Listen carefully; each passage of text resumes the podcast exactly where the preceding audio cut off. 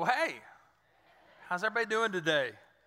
Man, I'll tell you what, I love this service. I, I, the other two services are awesome, but this, this is my service where we just kind of just sit back, relax, and enjoy ourselves as we study and we worship and we just have a good time together. Look at your neighbor and just smile at him today. Say, man, this is awesome. I, does anybody know what today is? St. Patrick's Day. If you notice that I am wearing some green, so do not pinch me. If you see somebody else with, uh, without green, pinch them in the love of Jesus. Uh, my wife is not wearing green. I actually pinched her and she slapped me. And uh, so if you pinch her, I cannot guarantee that she may not smack you too. Okay, so, but man, it's a great day. And I love it because it's beautiful outside, but it's a great day as we come together and just honor the Lord and spend time in His Word. Now, here's what we're doing. We are actually in our series called About the Heart. We started this uh, last week. And what we did is we jumped off in this series. We saw rather quickly that everything stems from the heart. No matter what it is, uh, that everything we deal with in life, it all starts within our heart. And Jesus actually said this the things that come out of our mouth, our attitude, our mindset, the wording, everything, it starts within our heart. Now, here's the thing you might say, well, Pastor Jay, how do you know that everything stems from our heart, our attitude, our mindset, everything? What we saw last week with our foundational scripture, Proverbs chapter 4, verse 23, it shows us above all else, guard your heart for everything. Everybody say everything. For everything you do flows from it. Now, here's the thing. It is easy for us as we walk through life to get to the point where our heart can maybe get a little hard. Our heart can get to the place where maybe there's some things in there that we need to deal with. And that is exactly what this series is all about. Last week, I asked the question over and over and over How's your heart? And today, as we continue with this message, with this series, let's allow the Holy Spirit to speak into our heart and deal with some things within our life that maybe needs to be dealt with. Now, today, here's the direction that we're going to go. Last week, we talked about uh, how's our heart? What are some things that are going on there? Because if we're not careful, some things can begin to camp out within our heart and even take up residency within there. Things like anger and unforgiveness and bitterness. And one of the big things that can even take up uh, residency within our heart, or maybe even a love for the things of this world. And last week, uh, if you were here, one of the things we did, we passed out this book. Uh, it's a new book by Robert Morris called Beyond Blessed. And what I love about this book, what we did was we gave out last Sunday about 450 copies of this book. We ran out. And so, if you did not get a copy, you, you can go online, Amazon, and, and, and Google this and pick this book up. And I guarantee you, if this book is uh, half as good for you as it is for me and Stacy, it's just going to be a blessing to your life. Uh, this is one of those books that I would put it in my top 10 list. And the reason why is because it teaches some really awesome stewardship principles. You might say, well, is this book all about giving? No, that's not what this book is about. This book is about uh, applying God's principles to our lives and beginning to, to steward or manage the resources that He puts within our hands in an even greater way. So we're not, we're not dealing with, with stress in our lives. How many of you in here, uh, you've had stress in your life before regarding your finances? Raise your hand. We probably all have.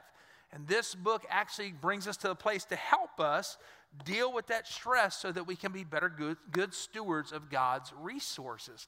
Now, today, what we're going to do, we're going to start off talking about dealing with the areas of our life regarding finances. And then next week, we're going to go in and teach a very simple, very practical message about stewardship. And here's where we're going to start this message off today. How many of you in this room you want to be blessed? Raise your hand. Okay? Now, everybody wants to be blessed, but the reality is that there are principles all throughout God's Word, very specific principles, so that we can have those blessings within our life. Here's the first thought because most people, whenever you start speaking about blessing, their mind immediately goes towards what? I heard somebody say it. What do you think your mind goes towards whenever you think of being blessed? Money. Everybody always thinks about money, and that, that can be a part of it but it's just a small part of it because being blessed or living a blessed life applies to so many other areas throughout our life. Here's a, here's a thought. How many of you in this room want people to treat you right? Anybody? Okay. You know, if your mindset is, well, no, I'd rather people just not treat me right, well, then something, you know, you need prayer after the service or something. But I'm talking about how many of you, you know, you want at work for your boss to treat you right, or, or in your neighborhood, your neighbor, instead of, you know, driving by your house and throwing bags of trash in your yard, you want to have a good neighbor that you're friends with, and things of that nature. Well, biblical principles show us that if we want people to treat us right, the Bible says, do unto others as you would have others do unto you. In other words, that's a biblical principle that we see that if we will apply that to our life, then we would be blessed and people will treat us right. In other words, we'll have good and healthy and strong relationships. Now, here's another one. Uh, how many of you would consider it to be a blessing that your children are well behaved? In other words, you can go to, to, you know, to Oak Point and get groceries without them, you know, running around and kicking people and turning stuff over. Uh, that means that they're well behaved. Well, there are principles that teach us how our kids can be well behaved. The Bible shows us numerous times all throughout Scripture that it's a wonderful thing for us as parents to properly and lovingly discipline our children. And when we discipline them in the right way with the attitude, the mindset of Christ, not in anger and all that kind of stuff, but with the love of Christ, then our children will be well behaved. They will be a, a blessing. And that is a blessing to our life. Biblical principles that are applied in the proper way bring blessings into our lives. Now, Here's another one. Do not raise your hand on this. How many of you uh, want to have a blessed and a great marriage? Okay, don't raise your hand because if you, you, don't raise it, you're going to get in trouble, okay? So I, am saving you some, some heartache there. But here's the thing biblical principles. You go into Ephesians chapter 5, and it shows us that if you want a blessed marriage, then honor each other. Uh, have respect and love for one another. Walk in that and serve each other like Christ served us by giving everything at the cross. So biblical principles show us that if you want the blessings of a great and healthy marriage, you apply these principles, you will experience that blessing within your marriage. So we see all throughout the Bible that we can have blessings all throughout our life, but there are specific principles that bring those blessings into our lives. Now, when it comes to our finances, that applies as well. God has very specific principles regarding blessings over our finances. And here are the principles. You see it throughout. I'm not going to go into scripture and start quoting all this stuff, but what you see in scripture that is that when we choose within our heart to honor God in the area of our finances, we return the first fruit or what is known as the tithe to him, then what happens is we are blessed and we learn to live within our means. Now, return the tithe to God, live within your means. Sounds pretty simple, right? But here's the thing while in principle that sounds easy enough, whenever you go into statistics, you begin to see that a lot of people within the body of Christ are not applying this principle to their life. Now, across the board, whenever I share this statistic with you, this is not just speaking of Journey Church or the state of Louisiana. This is all across North Louisiana whenever you take the church as a whole, every denomination, and you look at statistics, you see that within the church, only 10 to 25% of church attenders actually follow this principle and honor God with the first fruit or the tithe.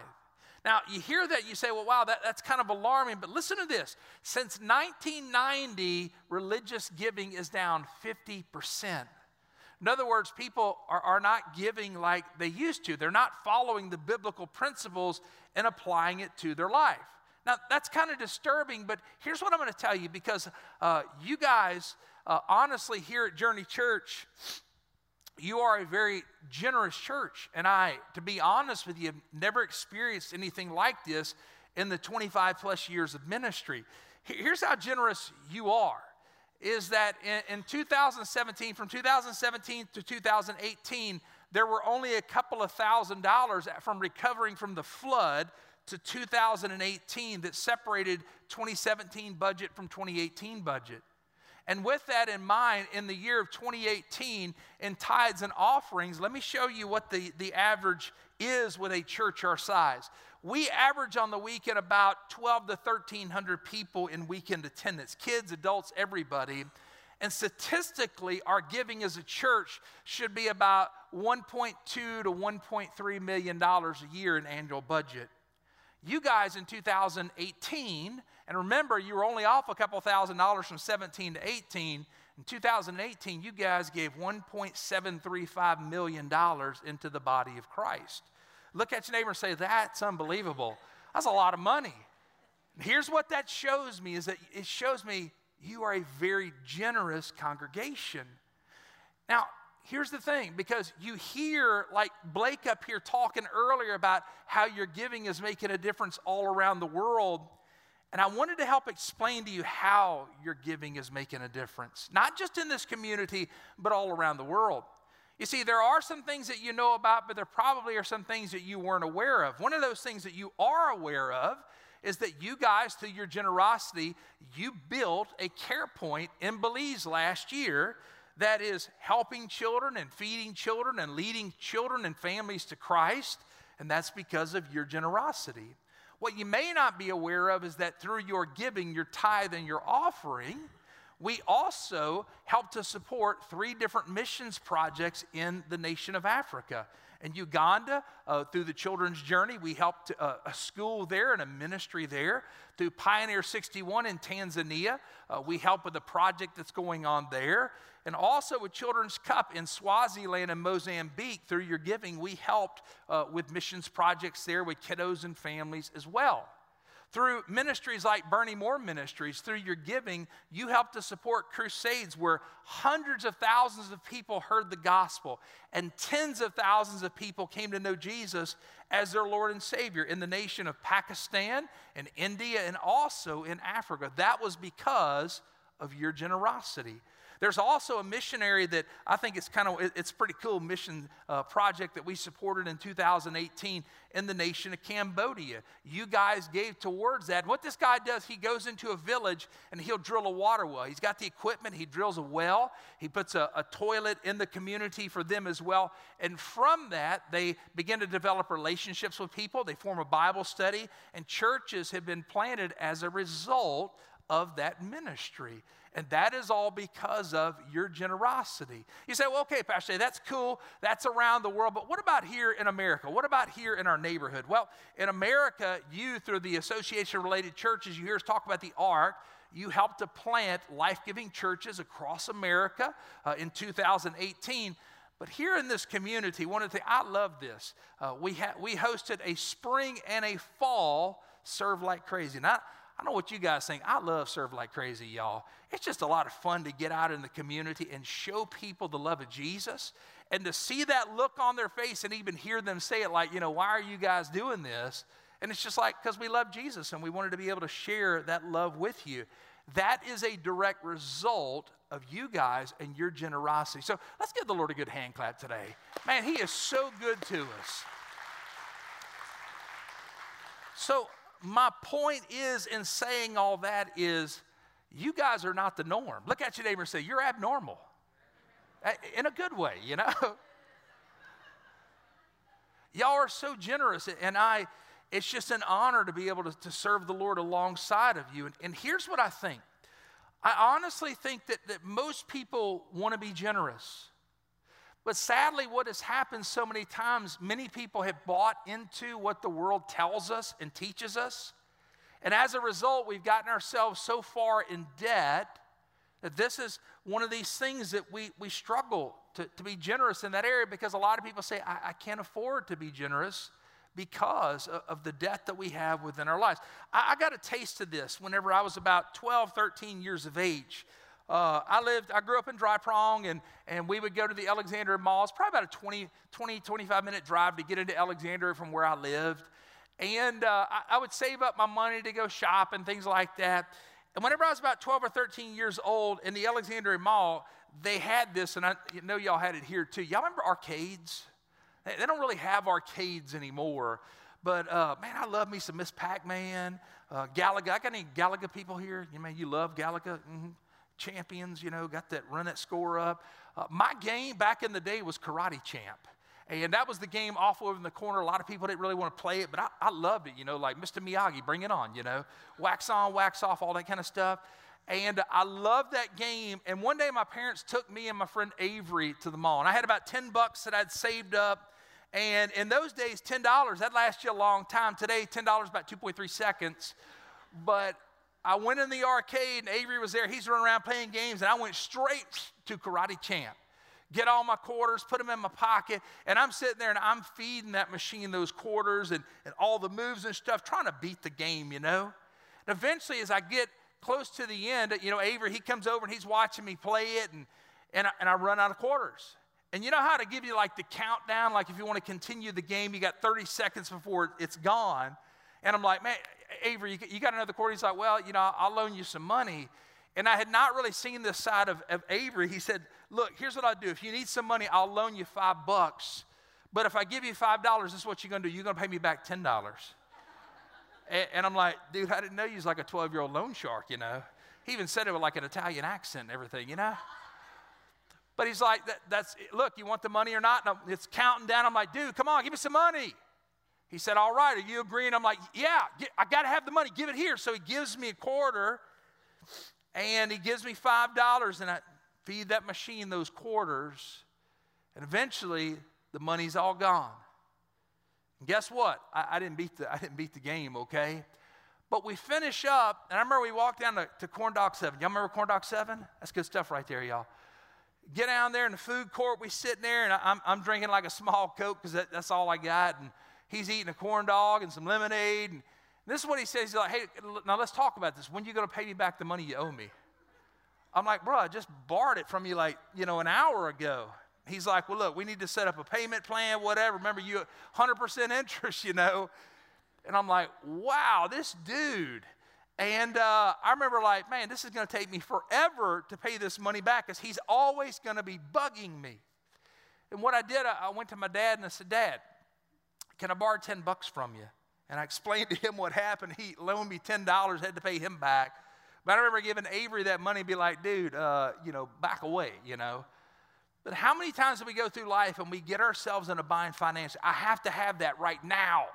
And we've got the now mentality. We don't really think things through. We're not really led by the Holy Spirit. We just make a quick, spur of the moment decision.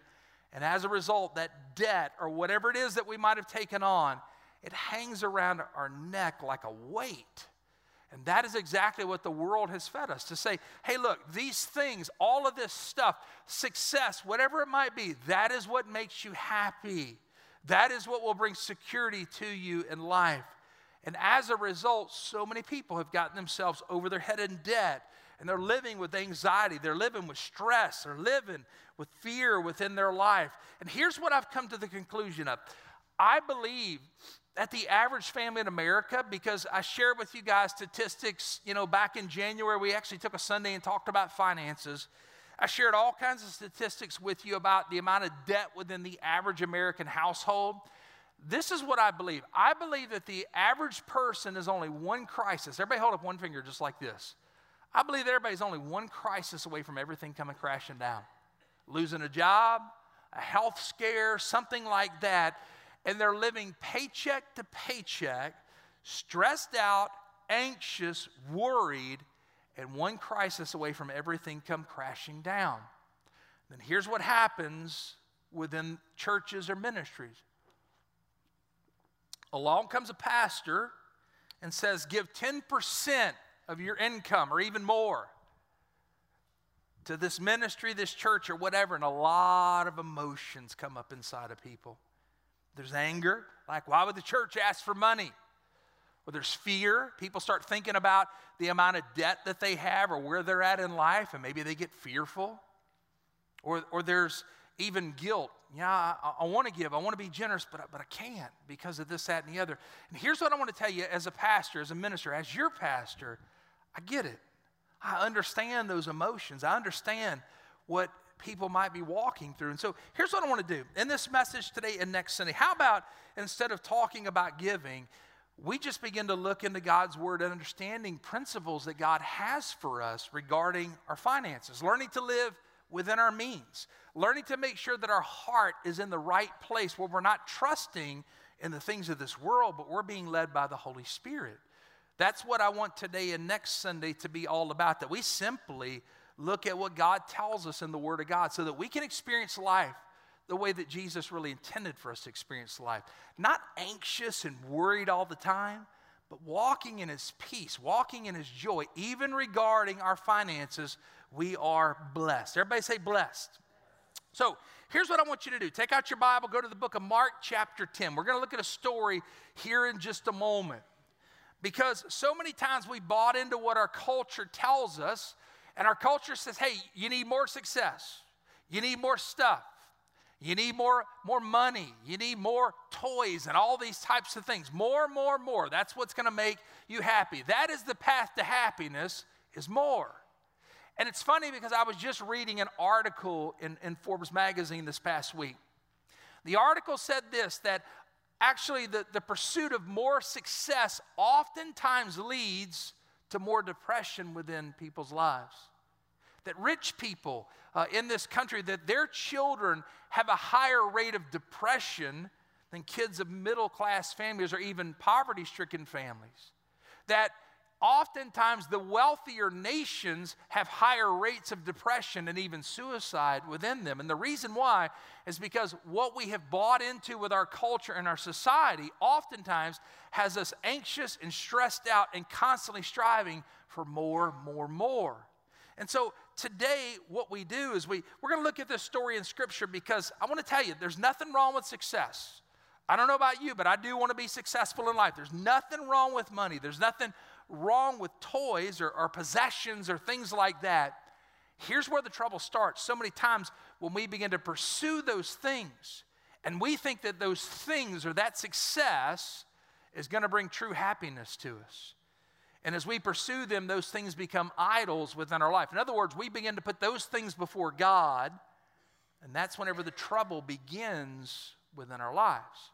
So today, this story, Mark chapter 10, I love this story. We know, uh, most people know this story, they know the individual, but here's the crazy part about this story. We've heard it before, but we do not know the guy's name. We just know him as the rich young ruler. And if you've heard this story before, you know kind of how it plays out, but I want to look at it today and see because this guy, his story is he seemed to be living a life where he, where he had it all. I mean, one of the things I like about this story is that it, it, it appeals to, to so many people. But let's pick it up. Luke, uh, I'm sorry, Mark chapter 10. We're going to start in verse 13 because I want to give you some context here. It says, People were bringing little children to Jesus for him to place his hands on them, and the disciples rebuked them. When Jesus saw this, he was indignant. He got a little aggravated about that. And he said to them, Let the little children come to me, and do not hinder them, for the kingdom of God belongs to such as these. And truly, I tell you, anyone who will not receive the kingdom of God like a little child will never enter it. And he took the children in his arms, placed his hands on them, and he blessed them. Now, let's stop right there. Let me tell you kind of what happened here.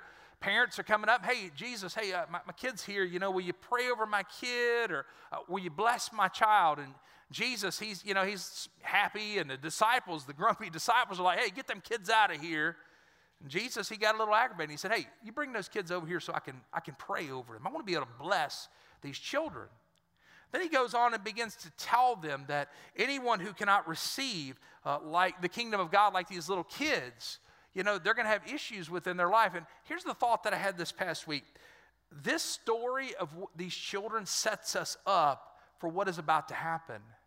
What he's basically telling us is that so many times we try to figure things out and handle things on our own and we, you know, take things and make it so complicated. And Jesus is saying, hey, listen, if you will just understand my principles and understand what the Word of God tells you and just receive them into your life like a little child, man, life is going to be so much easier for you. Look what happens as this uh, story begins to unfold. It says in verse 17, as Jesus started on his way, a man ran up to him and fell on his knees before him. Good teacher, he asked, What must I do to inherit eternal life? Look what Jesus said. Why do you call me good? Jesus answered, No one is good except God alone. You know the commandments you shall not murder, you shall not commit adultery, you shall not steal, you shall not give false testimony, you shall not defraud, and honor your father and mother. Now, notice that Jesus did not start with the first commandment, he started about midway through. The guy says, Teacher, he declared, all of these I have kept since I was a boy. I want you to see this. Jesus looked at him and what? What does it say right there? And what? Loved him. One thing you lack, he said. Go sell everything you have, give to the poor, and you will have treasure in heaven Then come and follow me. At this, the man's face fell. He went away, what's the word? Sad. Why? Because he had great wealth, had a lot of possessions, had a lot of toys. Jesus looked around and said to his disciples, How hard it is for the rich to enter the kingdom of God. And the disciples were amazed at his words, but Jesus said again, Children, how hard it is to enter the kingdom of God. It is easier for a camel to go through the eye of a needle and for someone who is rich to enter the kingdom of God. Now, that whole camel through the eye of a needle, I'll explain that to you a little bit further in the message, but it's not quite what you think it is. But you know, there's some things I find very interesting about this story. First of all, this, this guy who comes to Jesus, he's a good guy. And Jesus, we see in Scripture that Jesus, he loved the guy. He was a good guy. But there's a couple things that I find pretty interesting about it. First of all, the guy was young. And the crazy part is a lot of times people, they don't have tremendous wealth whenever they are very young. He was young. And the second thing is, he was wealthy. He had a lot of resources. Most people, uh, they gain their wealth whenever they're much older in life. They're a lot more mature. And here's the thing: a lot of times, whenever you're, you know, you're older and you gain that wealth, I mean, you're like 90 years old and now you can afford a Ferrari. You know, it's like, what's the point? But this guy, he's young and he's wealthy. And when Jesus looked at this guy, he did not see what he was driving. He did not see what he was wearing, when Jesus looked at this guy, he saw the issues that were going on within his life. You might say, well, what are those issues? And that's exactly what we're going to talk about today as we truly allow the Holy Spirit to, to examine our heart to see where we are regarding the resources and the finances that God has placed within our life. This guy, this rich young ruler, we don't know his name. And the saddest part of all is because he was not able to be obedient to what Jesus told him, we'll never know his name. He actually, this is the, the only place that we see him in the history of the Bible. And the sad part is because he did not do what Jesus said, he went away. He didn't follow Jesus after this. Now, here's the thing the issues that he was dealing with, three things I'm going to walk you through. And as we go through this, simply ask the Holy Spirit to, to look into your heart and see. Maybe there's some issues that you're struggling with as well within your heart. Because all of us, just like we said last week, how's your heart? what's going on inside of your heart because everything within our life, it all stems from our heart. Here's the first thing this rich young guy who was a good guy, but he had some issues going on. The first thing Jesus saw in his life is that his wealth had his heart. Now, apparently, this young guy had enough wealth to do whatever he wanted. He could go skydiving, he could go buy the finest cars and all this kind of stuff. And Jesus saw that and the problem he had is that when he came to Jesus, he saw that Jesus had something that he did not. He recognized and realized, Jesus, I want what you have. And the solution that Jesus gave him was hey, if you want what I have, then go sell off all your stuff, get rid of it, give it to the poor, and then come and follow me. Jesus gave him the solution to the issue within his life. And if you remember in the story, the young man walked away what? Sad. He walked away sad because he do, couldn't do it because his wealth owned him. His heart, the issue was his wealth had a hold of his heart, had a hold of his life, and he could not be obedient to Jesus. Jesus said, Hey, look, here's an issue. I see that you've got all this wealth, all these possessions, this success, all these toys, all these things, but apparently that's an issue within your life. Apparently, that's more important to you than even God is. So, the best way that we're going to deal with this, go sell all your stuff, get rid of it, give it to the poor, come follow me. And the guy says, Oh, whoa, Jesus, I, I was just kidding, you know. I, can't do that. I, I, cannot be obedient in that area. And the reason why, there was an issue within his heart. His wealth had his heart. Here's the next thing we see uh, that Jesus is looking in his issues. His wealth had his heart, but the next thing was mammon was his master. Now, I'm using the word mammon, and we haven't referenced this in, in Scripture, but a lot of people understand that Jesus said one day, whenever he was teaching, that you can't serve both God and mammon. What does that even mean? Well, Jesus saw in this young man's life and knew that he had a master, and it wasn't Jesus, it wasn't God, that it was mammon. And you might say, well, what is mammon, Pastor Jay? Well, if you go back in Scripture, Matthew chapter 6, verse 24, at the Sermon of the Mount, Jesus is teaching one day, and this famous sermon, and he says this No one can serve two masters, for either he will hate the one and love the other, or he will stand by and be devoted to the one and despise and be against the other. You cannot serve God and mammon. Now, what is mammon? Look at look up here. This translation of the, the Bible that we have on the screen right now, this is the amplified version. And what this particular version does is it will take a word or verse and it'll break it down and it gives us the definition of what mammon is. It says it could be money, possessions, fame, status, or whatever is valued more than the Lord. So these are all things that can be issues within our lives. And I want you to understand what mammon really is. Because a lot of people hear that in Scripture, you can't serve God and mammon. What is that? Well, in ancient times, people would actually sacrifice to a false idol that was named Mammon. In ancient times, it, it kind of played out like this. Well, I, I planted my crops and I want, I want my crops to grow and be healthy and I want to make, you know, a good profit off, off my crops. So I'm going to go to this, to this temple, to this idol named Mammon, that I'm going to sacrifice to this idol. And guess what? As a result, they would serve Mammon, this false idol, this false God.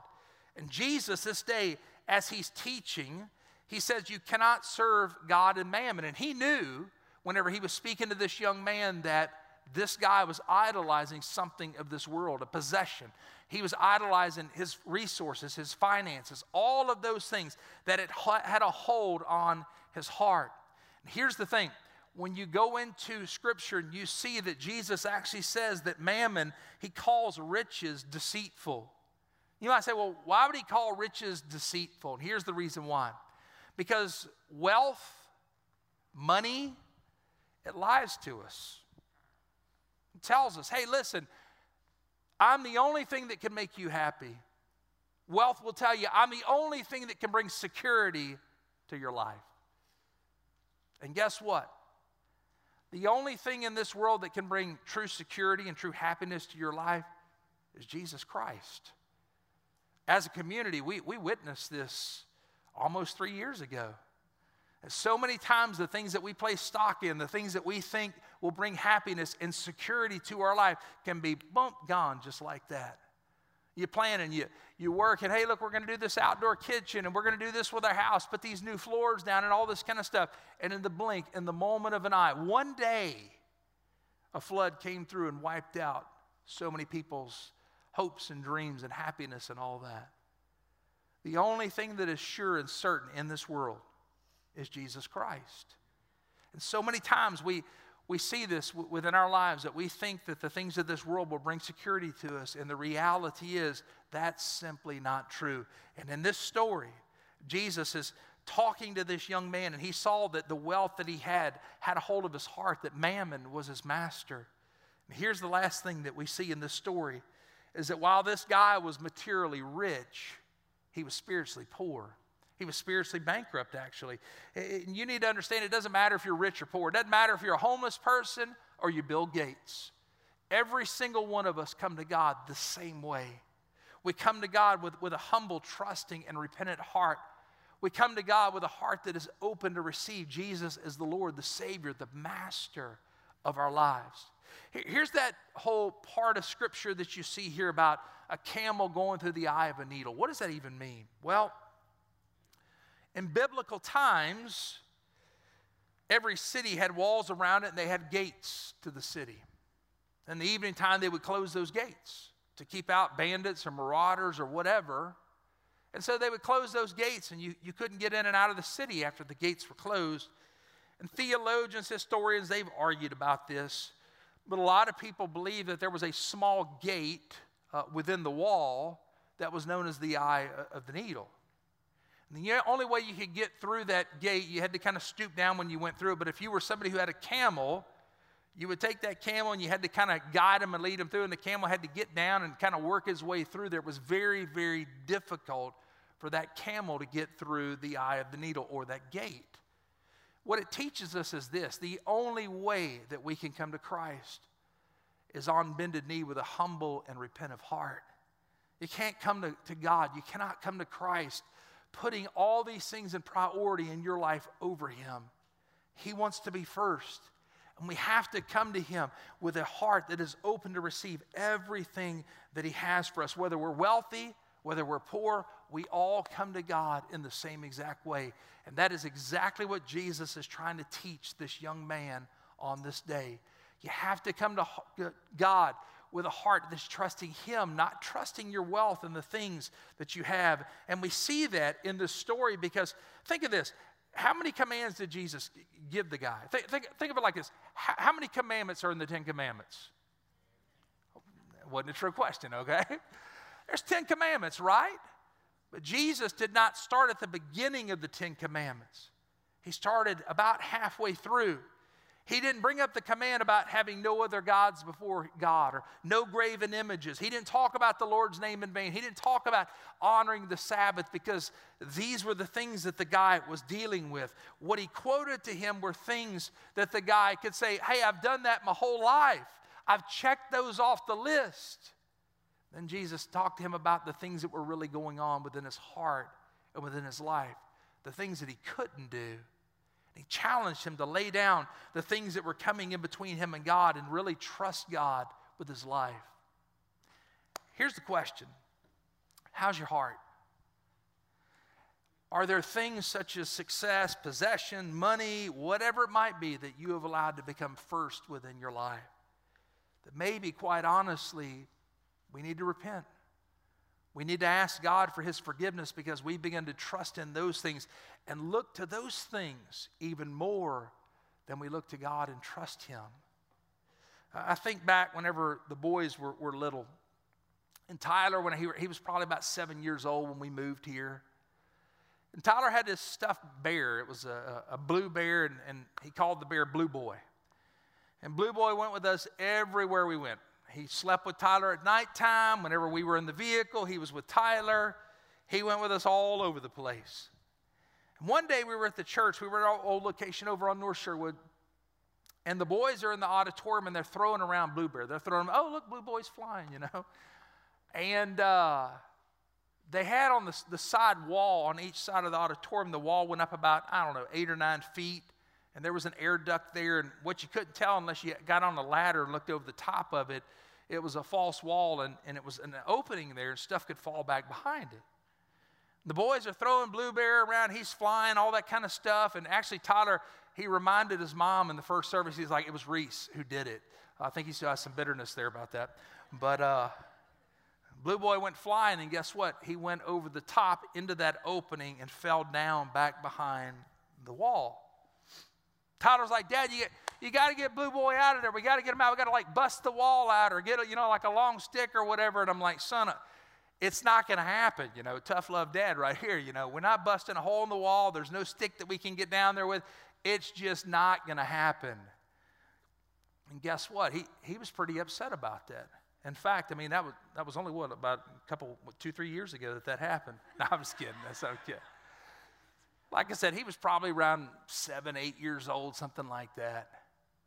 And I told him, I said, son, it, it's done.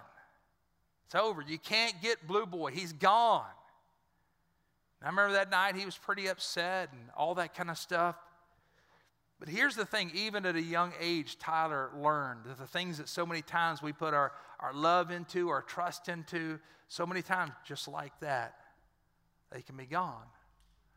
What are the things within our life that maybe we have looked to or trusted in, or maybe even loved more than we love God? Here's what the question all comes down to How's our heart?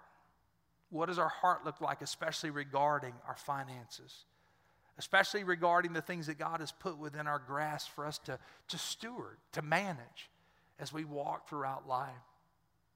Here's what I'm going to ask you to do I'm going to ask you to, to close your eyes for a moment.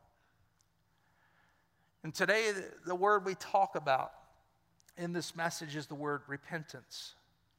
You see, the only one that we can trust to really bring security to our life, the only one that we can really trust to bring peace to our life is God. The world has sold us a bill of goods. It's got us running through this rat race, on this roller coaster, just pursuing the things of this world, thinking that that's what's going to make us happy. And the reality is, that's not true at all. The pursuit of those things oftentimes brings stress and anxiety and fear and guilt,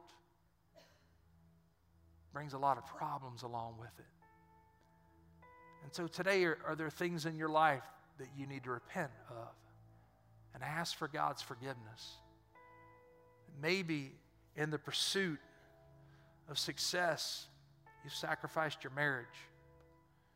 Maybe in the pursuit of hobbies, you've sacrificed your family.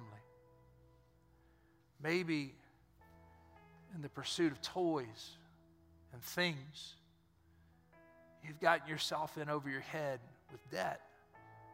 And it's like a crushing weight around your neck.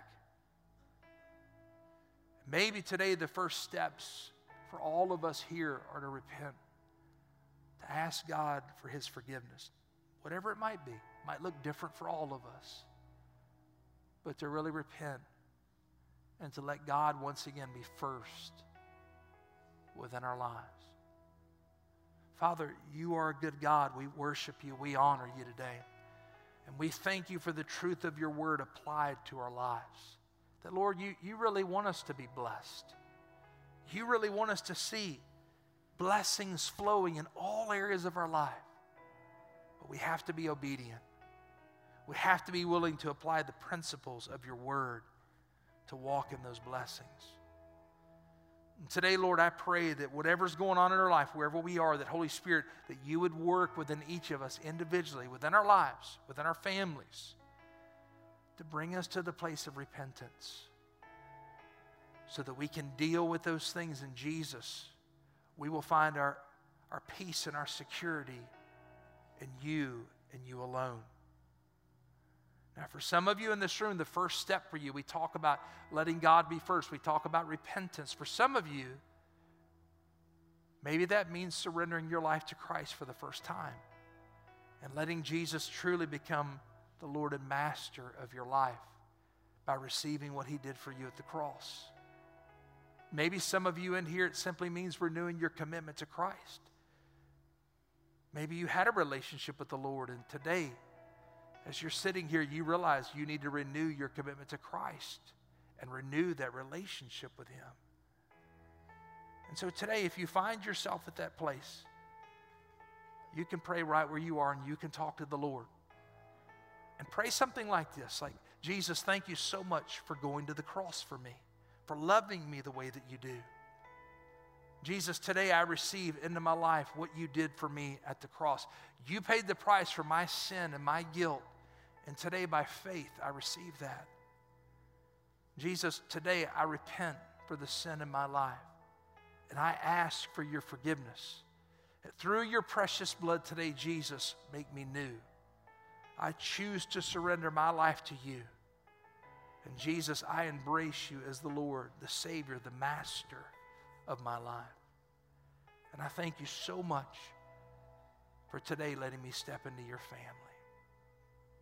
Now, with every eye still closed in this room, today, if you would say, Pastor Jay, I just prayed that prayer to give my heart to Jesus, whether it was the first time you did that or maybe made a recommitment of your faith, but you would say, Today, I just prayed that prayer in my heart.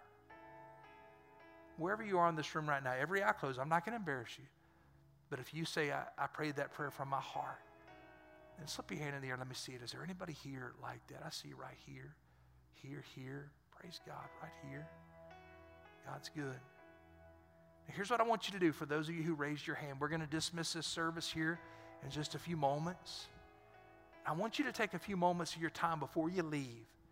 I want you to come and let one of our prayer team pray with you and encourage you and answer questions for you and talk with you about your next steps in your walk with Christ.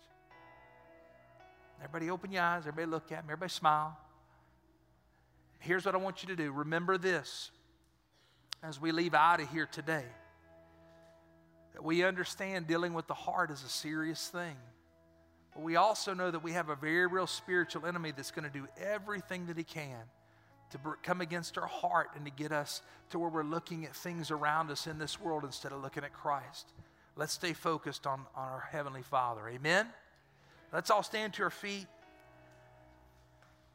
And, church family, listen to me closely. You hear me talk about prayer. I'm going to invite our prayer team. They're going to make their way here to the front in the next few moments. And if you need prayer for anything at all, don't walk out of here with things weighing heavy in your heart. Come and let our prayer team pray with you and encourage you.